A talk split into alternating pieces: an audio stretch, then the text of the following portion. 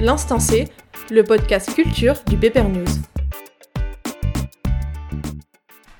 Chères auditrices, chers auditeurs, bonjour et bienvenue dans ce nouvel épisode de l'Instant C, le podcast culture qui vous est offert par le Paper News. Aujourd'hui, on va pousser les portes d'un endroit et d'un art qui nous paraît lointain, inaccessible, comme appartenant à une autre époque, l'opéra. Alors non, vous n'aurez pas le droit à une imitation gênante d'un chanteur d'opéra comme le cliché le voudrait. Mais des clichés justement, on va en passer plein en revue car l'opéra en est bourré, et ce malgré les efforts des institutions qui tentent de se dégager de cette image. Et oui, même si l'opéra transpire de l'élitisme par toutes ses portes d'entrée, il est parfois moins cher d'y aller, d'aller à l'opéra pardon, qu'au cinéma. Alors si vous êtes un pro, mais surtout si comme moi vous n'y connaissez rien, vous êtes au bon endroit puisque c'est l'occasion parfaite de s'ouvrir l'esprit sur cet art si particulier, mêlant musique et théâtre. Avec moi euh, pour faire le tour de cette question, une équipe tout à fait incroyable, je pèse mes mots. Autour de la table, on aura d'abord Noah, salut. Tu continueras de nous parler des tentatives de démocratisation des opéras, mais on retrouve euh, également Bercy, salut. Salut. Tu as prévu de te livrer sur ton rapport personnel à l'opéra et entre-temps, vous aurez le droit à l'interview de Jeanne et Laïa. Bonjour à toutes les deux. On aura aussi Marie qui nous présentera les actus, culture, les actus culture pardon, du mois à venir. Salut. Coucou. Et en fin d'émission, Lilou euh, nous vendra le dernier album de Prince Wally pour son coup de cœur. Voilà, maintenant que je vous ai donné le livret de la séance, il est temps de rejoindre, vos balcons. Le rideau se lève, c'est le début de l'instant C. Et pour commencer, vous croyez que je l'avais oublié, mais comment aurais-je pu l'oublier? Notre spécialiste du micro-trottoir a renfilé son micro et son parapluie et parti récolter les sentiments des Lilloises et des Lillois à propos de l'opéra. Et oui, c'est bien Robin qui ouvre cet épisode. Bonjour à toi. bonjour Titouan, bonjour à tous. Et oui, fidèle à mon habitude, je suis euh, parti arpenter les rues de la capitale des Flandres. Alors, pas besoin de parapluie, hein, puisqu'il faisait beau une fois n'est pas coutume euh, cette fois-ci. Et les promeneurs eh bien, étaient euh, très nombreux aux abords de la Grand Place et surtout devant ce lieu à deux pas justement de la Grand Place. Ce lieu, vous en avez parlé, tu en as parlé Titouan, c'est l'opéra. Et eh bien, l'opéra, eh bien, j'ai été demandé tout simplement au badaud eh bien, s'il connaissait ce lieu, s'il l'opéra, vous allez voir, ou plutôt vous allez pouvoir entendre que tout le monde n'est pas aussi calé que toi et que toute l'équipe aujourd'hui sur ce sujet. C'est ce qu'on écoute maintenant. Alors oui, tout à fait, il s'agit euh, d'un opéra de style néoclassique. Euh, c'est l'opéra, non? Je connais ce bâtiment. Voilà. Bah, l'opéra de Lille. Euh, non, pas du tout. À Paris, on a un petit peu de ces hautains et du coup, bah, on connaît pas du tout. Non. Ah non, non, on connaît pas. Il est de toute beauté en tout cas. Euh, non, on le connaît pas. Euh, oui, c'est l'opéra, c'est l'opéra de Lille, oui. Ah, c'est l'opéra de Lille. Bah, du coup, j'ai entendu depuis tout à l'heure, c'est l'opéra. non, on, est, on vient d'arriver, on n'est pas encore rentré dedans. L'opéra? Non, je connais pas. Quand même, oui.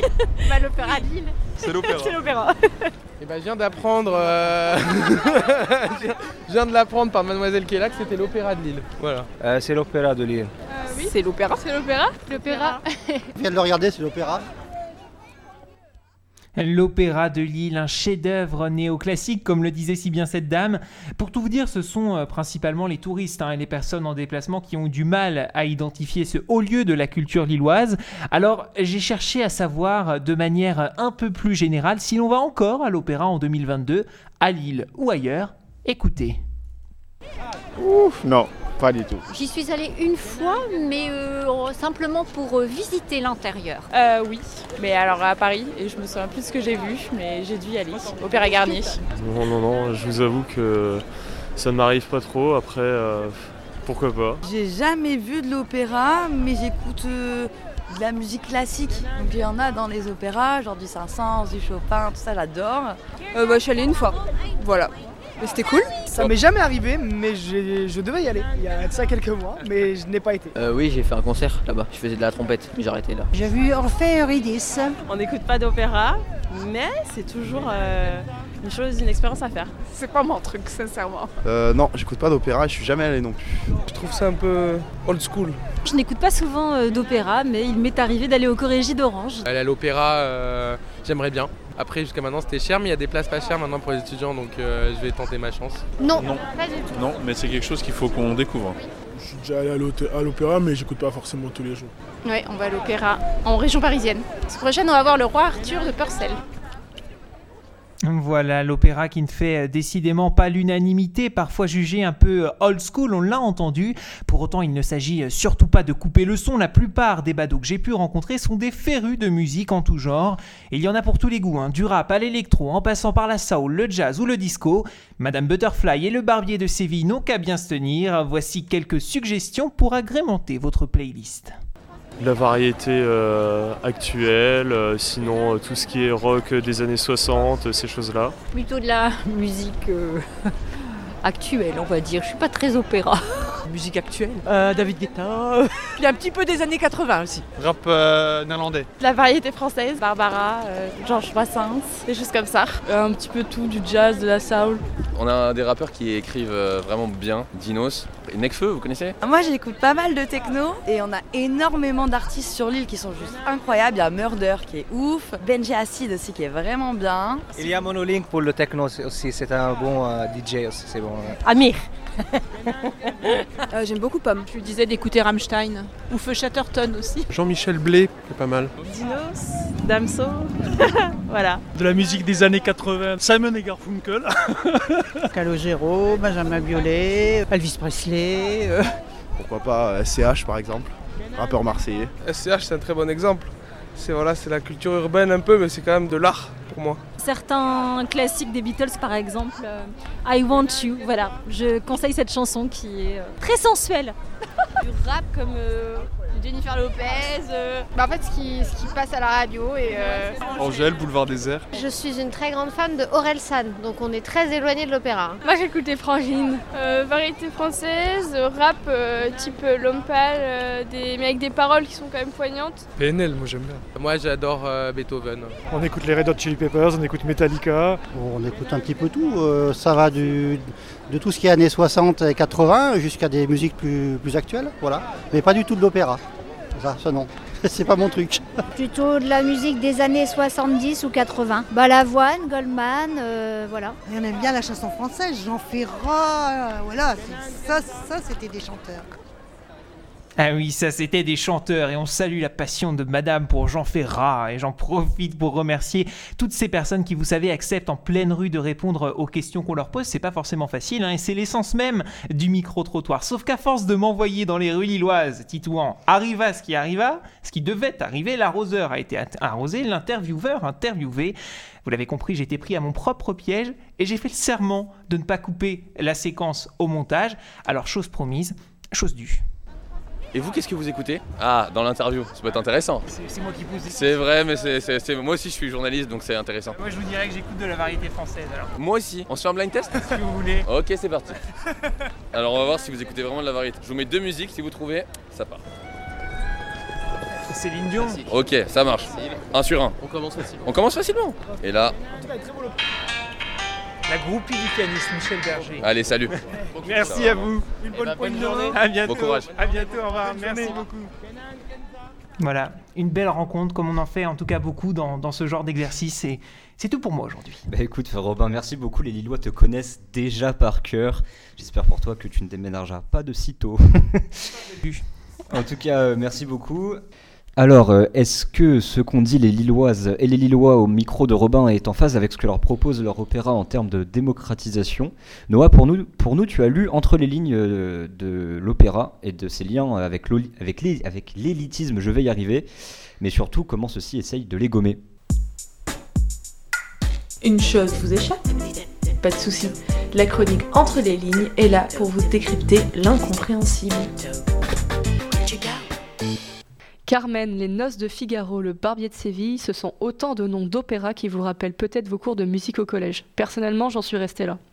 J'ai toujours vu l'opéra comme une pratique distinctive de la haute bourgeoisie parisienne, et la seule idée que je m'en suis faite, c'est celle véhiculée par les films. On y voit des membres de la haute société parés de leurs plus beaux nœuds papes, robes de haute couture et colliers scintillants. Mais alors l'opéra, c'est vraiment un truc de riche? Bah, si on en croit les années de recherche en sociologie, bah ouais, il n'y a pas photo. Nos goûts sont directement liés à notre position sociale, et ça, Pierre Bourdieu, il l'a bien montré. Il explique que les domaines artistiques très valorisés, comme la musique classique, l'opéra, la littérature, le théâtre ou encore le cinéma d'auteur, sont, autant, euh, sont toutes des activités qui ont été construites comme prestigieuses. Mais au-delà du prestige, elles sont même considérées comme supérieures et plus légitimes que d'autres formes d'art plus populaires comme le rap, le slam, le street art ou le hip-hop. Derrière ces hiérarchisations, ce sont bien sûr des dominations sociales qui sont à l'œuvre. Il n'y a rien dans la nature de l'opéra qui le rende artistiquement plus riche que le rap. Comme le dit le sociologue de la culture Fabrice Raffin, tous les milieux sociaux produisent leurs propres pratiques culturelles. Elles peuvent être négligées, passer pour de la non-culture ou de la sous-culture, comme la danse country, le zouk, la variété, les séries ou les jeux vidéo, mais elles existent. La position que l'on occupe dans l'espace social décide alors en partie de nos goûts, qui ne sont pas des choix mais largement hérités. Chaque classe sociale dispose de ses pratiques culturelles distinctives. Par exemple, Auguste Parisien, scolarisé en prépa Hippocagne au lycée Henri IV, fils de médecin cardiologue, a plus de chances de lire Voltaire avant de s'endormir plutôt que de binge-watcher les Simpsons. Ok, j'avoue, c'est hyper caricatural, mais il y a une part de vérité. En 2018, dans une enquête sur les pratiques culturelles des Français réalisée par le ministère de la Culture, on observait que 16% des cadres avaient assisté à un concert de musique classique dans l'année, alors que c'était seulement le cas de 2% des employés et ouvriers. Si la classe sociale joue pour beaucoup dans nos pratiques culturelles, la génération et l'âge sont aussi déterminants. L'opéra, la musique classique, ça attire certes les plus riches, mais aussi les plus vieux. En 2018, pardon, en 2018, toujours dans la même étude, 10% des 65-74 ans avaient assisté à un concert de musique classique contre 2% des 18-24. Au pouvoir dans les années 80, la gauche de Mitterrand, avec le ministère de la Culture Jacques Lang, avait essayé de démocratiser l'accès à la culture et notamment aux activités très valorisées comme l'opéra. En 1989 est inauguré l'Opéra Bastille à Paris, que le ministre veut moderne et populaire.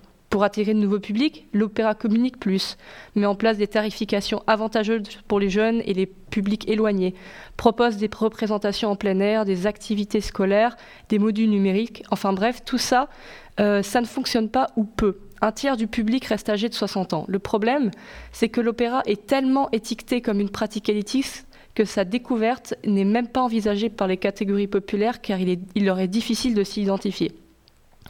Comme toute pratique culturelle, l'opéra s'est formé sur des codes, des valeurs, un langage qui sont propres à une classe plutôt aisée. Peut-être que cette idée de rendre la culture accessible à tous se trompe de problème. Plutôt que de vouloir rendre la culture dominante accessible à tous, il faudrait autant valoriser la culture populaire que la, que la culture des classes aisées. Pour reprendre Fabrice Raffin, celui-ci montre que les politiques culturelles s'appuient sur l'idée qu'il existerait des œuvres et des formes d'art qui seraient universelles, qui pourraient plaire à tous. Et ces formes d'art que l'on considère comme universelles, bah évidemment, c'est celles qui sont pratiquées par les classes dominantes. Pourtant, il n'y a pas d'œuvre universelle.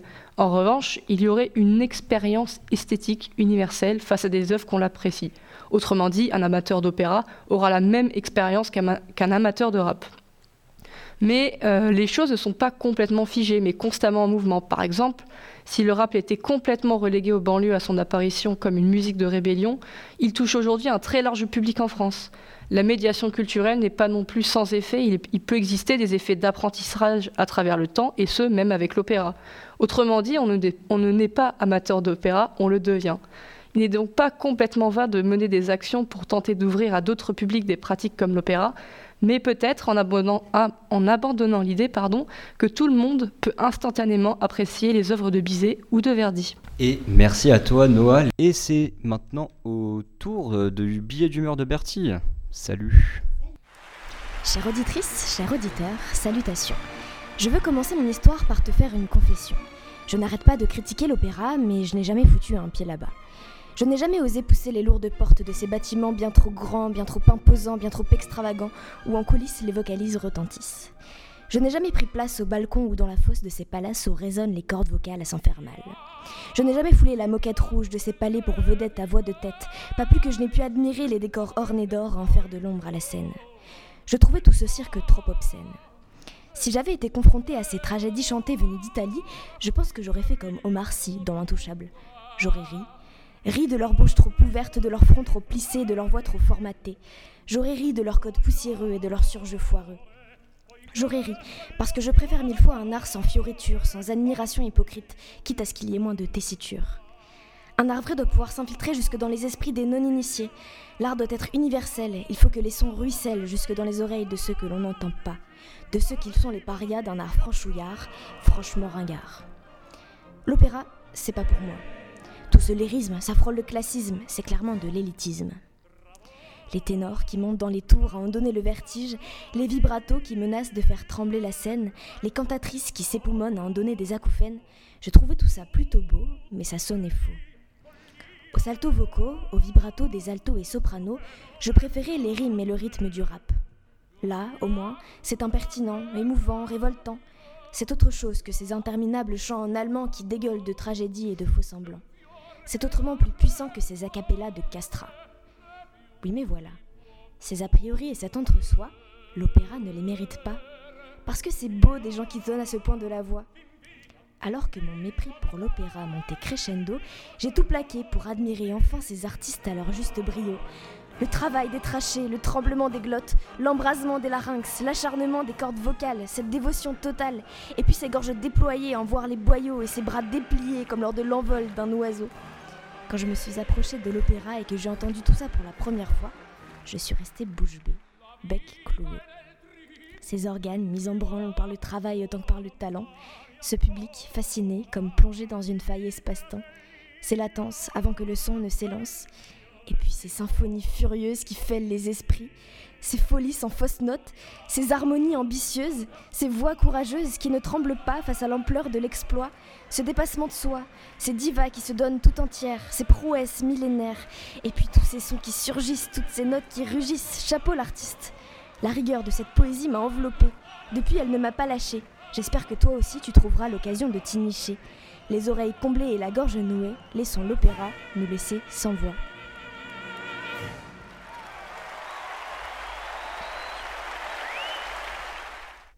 Et nous te remercions toutes et tous puisque tu es la parfaite introduction à la discussion qui va suivre autour de la table à propos de nos expériences perso à l'opéra. Toi, par exemple, Anouk, c'est quoi ton rapport à l'opéra? Eh ben, écoute, moi, quand j'entends le mot opéra, bah, je pense au film Anastasia. Je sais pas si vous voyez de quoi je veux parler, mais il y a une scène où bah, Anastasia, dans sa belle robe violette, monte pour la première fois les marches, les marches de l'opéra. Et ben, moi, je me dis, est-ce que moi et mes Doc Martens, euh, on a le droit de monter ces marches ou pas? Et bah sache que je ne vois pas du tout de quoi tu parles, donc c'est super, j'ai jamais vu ce film. Mais en tout cas, euh, ouais, moi c'est pareil, la seule fois que je suis rentré dans un opéra, c'était à Lyon, et c'était même pas pour aller voir euh, une pièce ou quoi, c'était vraiment juste pour aller le visiter. Euh, j'ai visité l'opéra de Lyon et c'était quand même une expérience assez incroyable, même si euh, je n'étais pas du tout habitué. On est monté sur la scène, on a vu les, les backstage et tout, c'était incroyable. Mais voilà, donc vraiment j'ai quasiment aucune expérience avec l'opéra, mais je vois ça et du coup j'apprécie les bâtiments, mais je ne sais pas trop ce qui se passe à l'intérieur. Moi, je suis un peu euh, comme euh, le, ce que Bertie pensait avant, c'est des grosses portes, euh, ça fait un peu peur, quoi. Et du coup, euh, je me dis, mais pourquoi moi, je pourrais rentrer à l'intérieur Et puis moi, quand on me dit opéra, je pense juste à ma grand-mère qui va tous les mercredis soirs à l'opéra, mais c'est un truc qui dure trois heures. Je me dis, je vais m'endormir devant. Mais en fait, ça a l'air trop chouette, mais c'est juste, je pense, je sais pas si j'arriverai à me sentir à ma place à l'opéra, autour de tous ces gens super bien fringués. Comme tu disais, je, je sais pas, je serais peut-être un petit peu mal à l'aise, j'essaierais de me mettre derrière le poteau ou euh, au dernier balcon là-haut pour euh, voir tout ça de haut. Ouais. Moi, du coup, le lieu et l'expérience, j'ai jamais tenté. Genre, comme je l'ai dit, j'ai jamais franchi, enfin, franchi le pas de pousser la porte de ce lieu-là. Par contre, du coup, par curiosité, je me suis déjà perdue sur internet et j'ai déjà regardé des vidéos d'opéra. Et en vrai, j'ai kiffé. Genre, je sais pas si je kifferais l'ambiance un peu euh, vraiment euh, entre soi et tout de- du lieu, mais juste euh, le, le spectacle, j'ai vraiment kiffé. Et je trouve qu'on fait souvent cette opposition, genre rap, opéra, parce que c'est vraiment deux choses qui semblent hyper différentes. Mais en vrai, en certains points, bon, je sais que ça paraît un peu abstrait comme ça, mais ça se rejoint. Genre, il y a des envolées lyriques dans le rap autant que dans l'opéra qui sont genre hyper frappantes. Euh, Je trouve qu'il y a une maîtrise du rythme dans les deux et des, genre, des sonorités qui est genre hyper intéressante et qu'on on devrait arrêter d'opposer tout le temps. Euh, mais moi, par rapport à l'opéra, aux dernières journées du patrimoine pardon, à Lille, je suis allée euh, dans l'opéra, du coup, comme euh, l'énorme file de gens euh, qui attendaient. Et euh, en vrai, ça m'a donné trop envie d'y aller juste pour, voir, pour essayer une fois.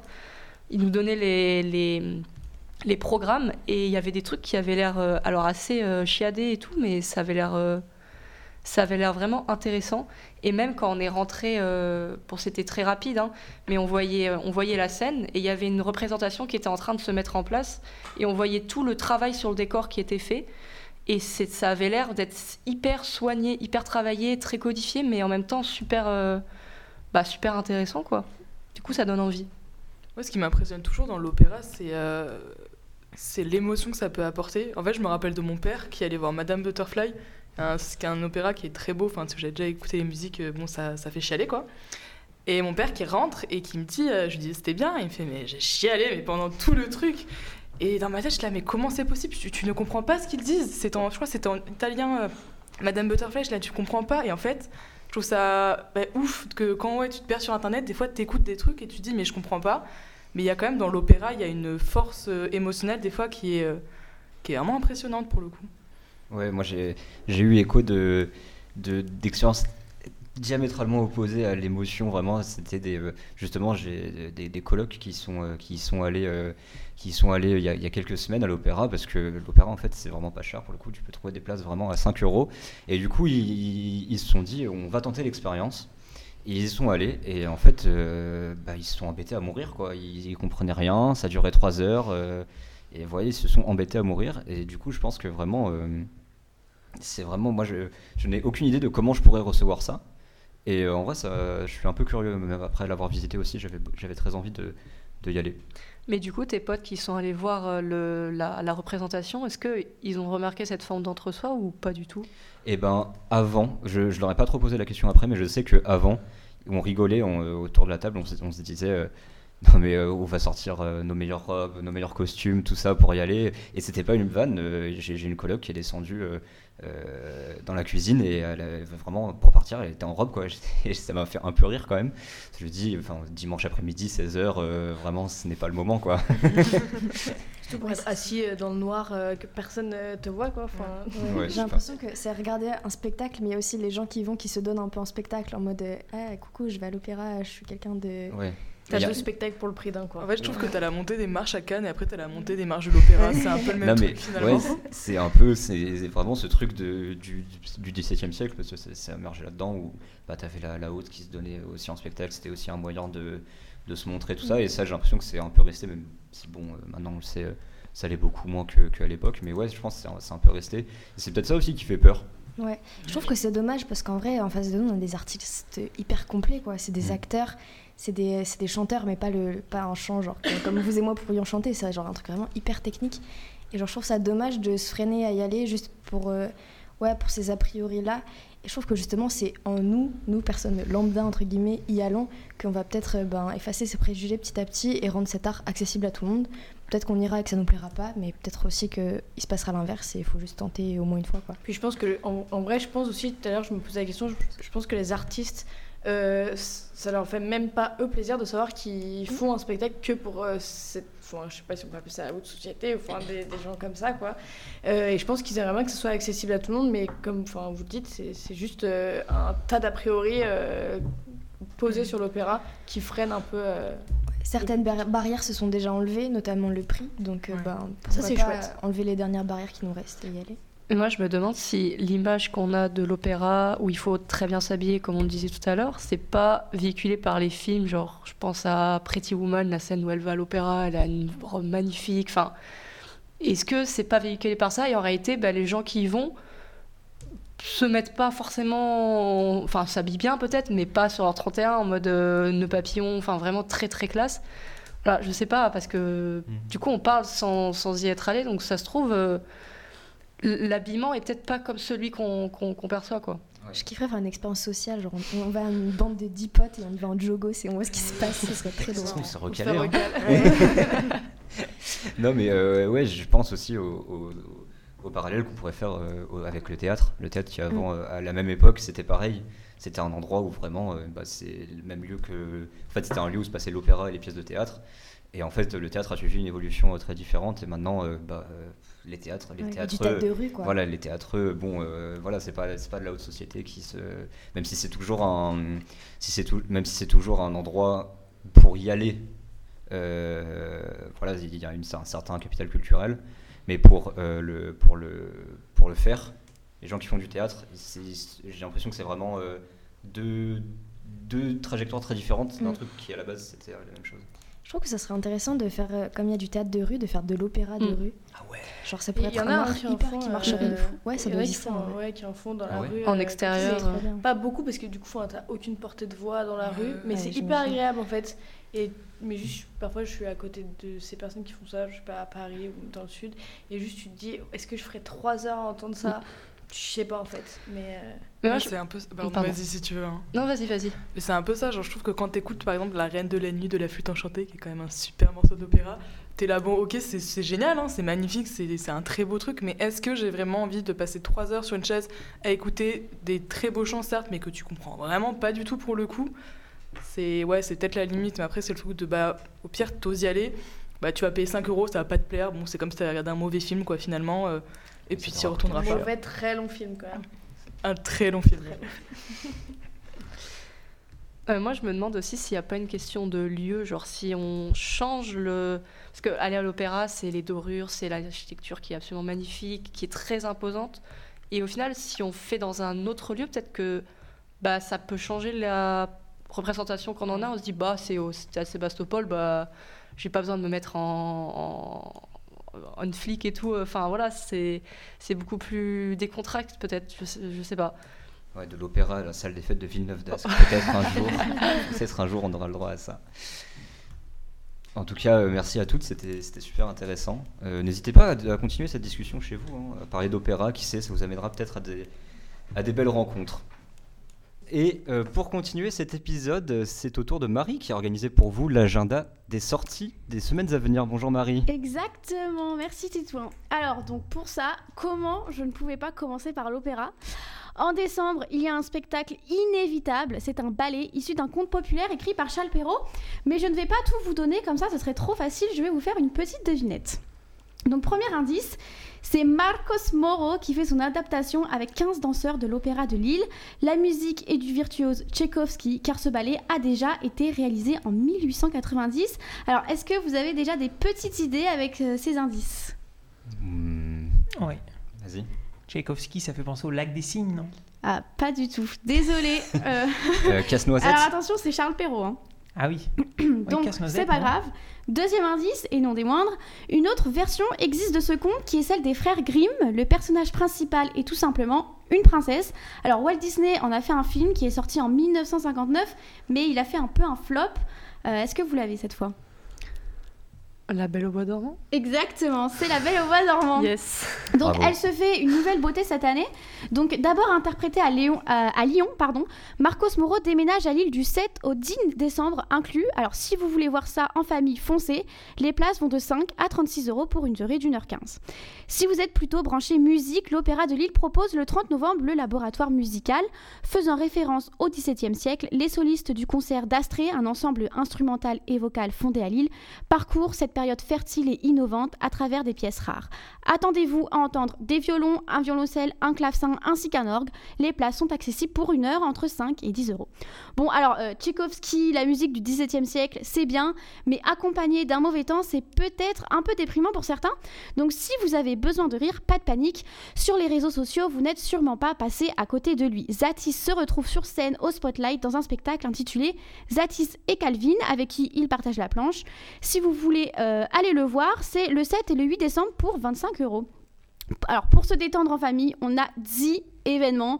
Le plus grand cabaret du monde, présenté par Patrick Sébastien lui-même le dimanche 27 novembre au Zénith de Lille. Alors, par contre, il faut vraiment être motivé à le voir en vrai parce que euh, les places se vendent à partir de 43 euros. Côté expo, je suis obligée de vous parler de la petite nouvelle du Palais des Beaux-Arts. Vous en avez sûrement euh, déjà entendu parler. Prière de toucher l'art et la matière. L'objectif est de toucher des sculptures à travers des masques occultants. On se retrouve plongé de l'Antiquité à l'art moderne avec pour thème la figuration humaine. C'est une exposition itinérante conçue par le Louvre. L'entrée est gratuite. Bon, sinon, à part tout ça, selon vous, quelle est l'astuce implacable euh, pour contrer le mauvais temps Une activité.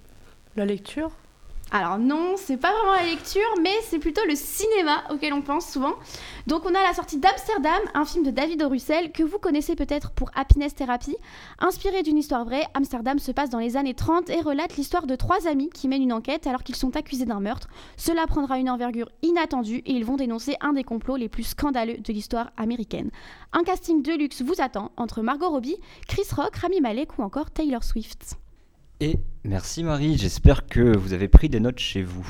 Et des notes, vous allez peut-être en entendre, en entendre des nouvelles, puisque si vous ne connaissiez pas, Lilou vous a fait découvrir le rappeur Prince Wally et son dernier album Moussa. C'est l'heure du coup de cœur. On lit ou on écrit de la poésie non pas parce que c'est joli. On lit et on écrit de la poésie parce que l'on fait partie de l'humanité et que l'humanité est faite de passion. Mon coup de cœur revient à une œuvre sortie il y a bientôt deux mois, le 30 septembre 2022, mais aussi à l'artiste qui l'a produite, j'ai nommé Prince Wally et son album Moussa. Il revient d'une pause de trois ans causée par son cancer, après laquelle il a commencé à réapparaître dans la musique petit à petit. D'abord dans le Grunt 48, accompagné de Souffrance, Tedax Max, Bibi et Senza, puis dans la Walk Tape du collectif Walk in Paris où il partage un son nommé Minute avec sa copine Enchantée Julia, et enfin récemment, il rappe pour la Saboteur Mixtape dans Affaire. Des retours par-ci par-là, qui ne pouvaient suggérer que du bon pour la suite. En effet, ça n'a pas loupé, l'album est là. Le 30 septembre, je visse mes écouteurs et j'écoute 14 titres, plusieurs feats et tout simplement son histoire. L'album s'ouvre sur Bleu. Le chanteur Arthur Teboul de Feu Chatterton annonce Aucun mensonge, pas de romance, vérité. Débarque alors Moussa avec son couplet honnête, sans filtre, sur lui et sa vie. Il a traversé l'enfer, ajoutera Arthur Teboul, mais pour en sortir grandi et mature le Walligator continue son marathon. Justement, le deuxième titre s'intitule Walligator. C'est lui le croco, Moussa, Prince Wally, appelez-le comme vous voulez, il n'a pas changé, il rappe comme il en a l'habitude. La suite, c'est une sorte de conversation téléphonique qui se trouve entre un avertissement et un règlement de compte. Le titre, Avertisseur, partie 2. Pour ceux qui ont la référence, vous savez. Pour les autres, il s'agit ici d'un clin d'œil à l'album Mauvais œil du groupe Lunatic. Et dans ce groupe nommé Lunatic, il y avait deux rappeurs piliers du rap français, Booba et Ali. Ce dernier est sur le quatrième son, Rottweiler. Des chiens qui aboient, mais surtout la sagesse de l'ancien qui commence comme toujours par Écoute fils. Le prochain c'est Balotelli, avec Frisk Corleone. Les deux sont comme Flingue et son chargeur, très complémentaires, c'est une réussite. Je dirais même en citant cette pépite qu'il découpe comme des bouchées.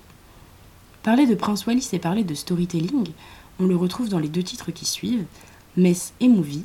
C'est le film qu'il nous promet avec comme sujet la drogue, l'argent et la transaction.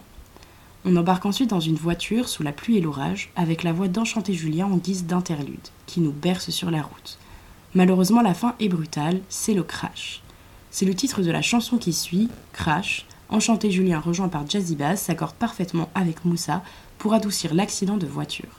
L'événement fait écho à la pochette de l'album, toute rouge on y voit Prince Wally la tête dans l'airbag d'une voiture, rien n'est laissé au hasard.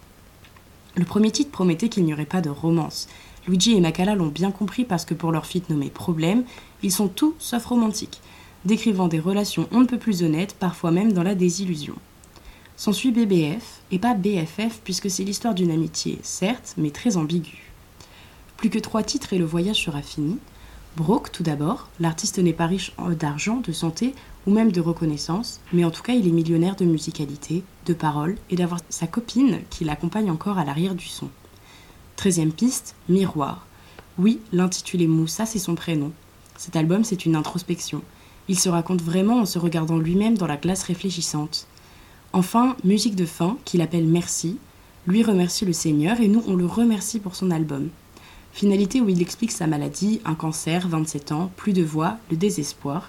Mais en fait, c'est une leçon de vie, pour lui comme pour nous, qu'il nous incite à suivre. 40 minutes de musique plus tard, je peux l'assurer, c'est un album beau et fort, différent de son dernier en date, Boys. Les textes sont la trace de la maturité et du parcours qu'il a traversé. Ce n'est plus une façade qu'il donne à voir, mais des émotions plus intimes et vraies. Sans être cliché, il a assumé que cet album était un peu une thérapie, et ça se comprend en l'écoutant, il fait du bien. Il a la volonté que son album traverse le temps, il est sur la bonne voie. En tout cas, il traversera le mien, et maintenant, peut-être le vôtre. Les rideaux se ferment, le public commence à applaudir, enfin si tout se passe bien, et c'est déjà la fin de cet épisode de l'Instant C. J'espère que comme nous, vous avez appris beaucoup de choses et que ça vous a donné envie d'aller à l'opéra, que ce soit pour découvrir, en apprendre plus ou juste pour le plaisir. Il ne me reste plus qu'à remercier toute l'équipe ayant travaillé sur ce magnifique épisode. J'ai nommé Robin pour son micro-trottoir, merci à Noah pour euh, sa chronique entre les lignes, à Bertie pour son billet d'humeur, merci à Jeanne et à Laïa pour leur interview, à Anouk pour la discussion, la coordination et la technique. Merci à Lilou pour ce compte cœur. Et j'ai dit beaucoup de fois merci, mais ne vous inquiétez pas, il vous en reste aussi un pour vous, chères auditrices et chers auditeurs, à qui je réserve le plus grand des merci. Prenez soin de vous, ne, déprimez pas trop de l'automne, et à la prochaine.